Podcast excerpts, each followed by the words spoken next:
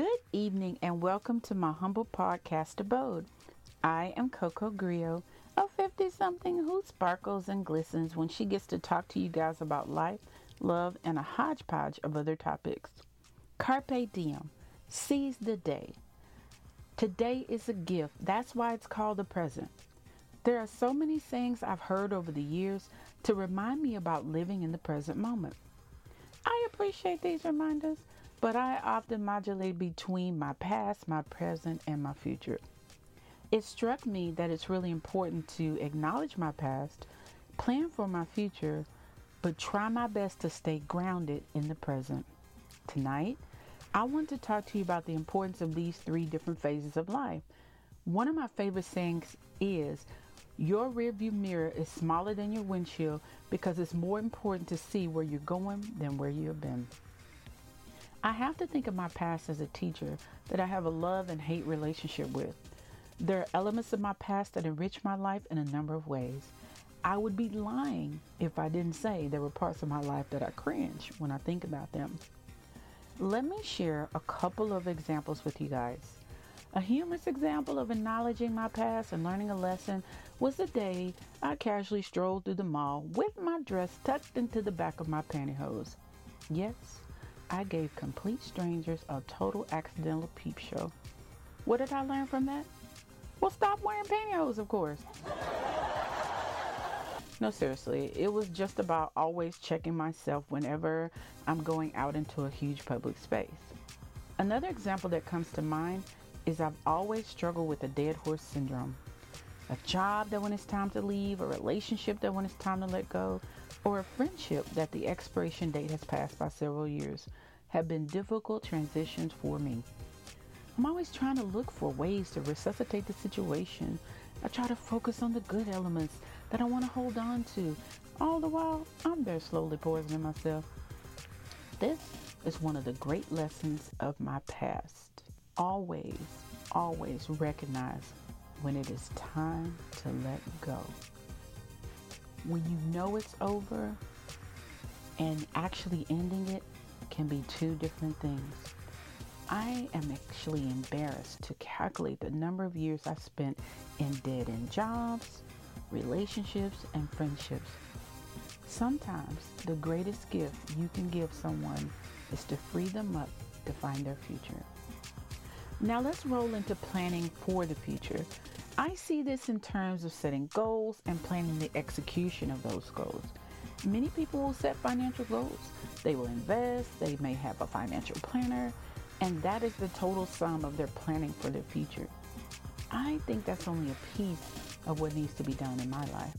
Beyond the financial segment, there's a health goal that I set for myself like, how many times a week am I going to exercise and what's the duration of the exercise? In terms of eating, what lifestyle am I going to embrace? Will I follow vegetarian, vegan, pescatarian, or vegan? Oh, yeah, that is a thing. Say what? What does stress management look like for me? Excuse me, stress management look like for me? Will I see a therapist, journal, find a hobby, or engage in meditation? Maybe it will be a combination of all those activities. Lastly, who will be on my board of accountability for my life? There is an incredible episode of Impact Theory on YouTube that I linked in my show notes. Jay Williams discusses the importance of having people that will hold you accountable for your actions. This episode is powerful and impacted my life in a major way. I'm going to dip out from the topic for just a moment to acknowledge the sponsor for tonight's episode. Tonight's episode is brought to you by DB. DB is a Scandinavian brand that makes backpacks and bags to help people on the move stay ready for anything, from the streets to the peaks. DB's gear is travel tested by some of the world's best athletes, adventurers, and creators. Over the past decade, DB has designed, developed, released, and refined the best bags in the market. With DB's patented hookup system, you are able to attach smaller products to your backpack, roller, or tote.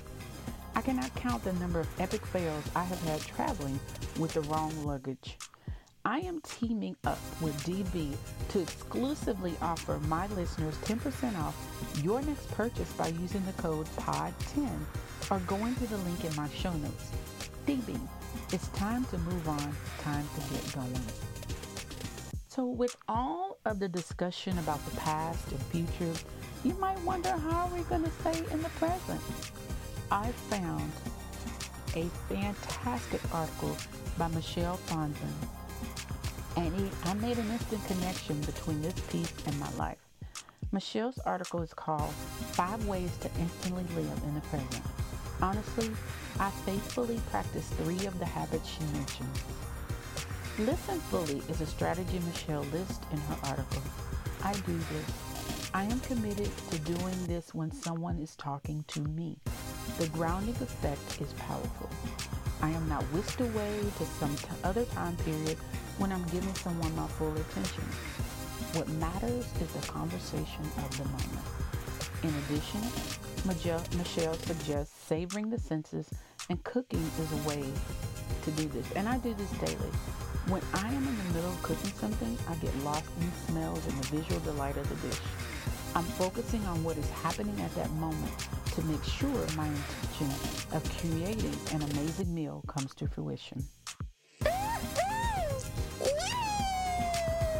I love Michelle's suggestion to appreciate the ordinary. Every day, I take stock of the many blessings in my life.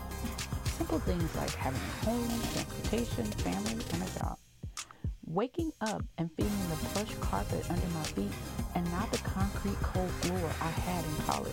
It's an awesome. It's simple, but it's grounding. Tethering myself to the present keeps my anxiety minimized. Hey guys, I've started this new habit of taking quizzes to analyze different aspects of my life. If you would like to know if you tend to live in the past, present, or future, click on the link in my show notes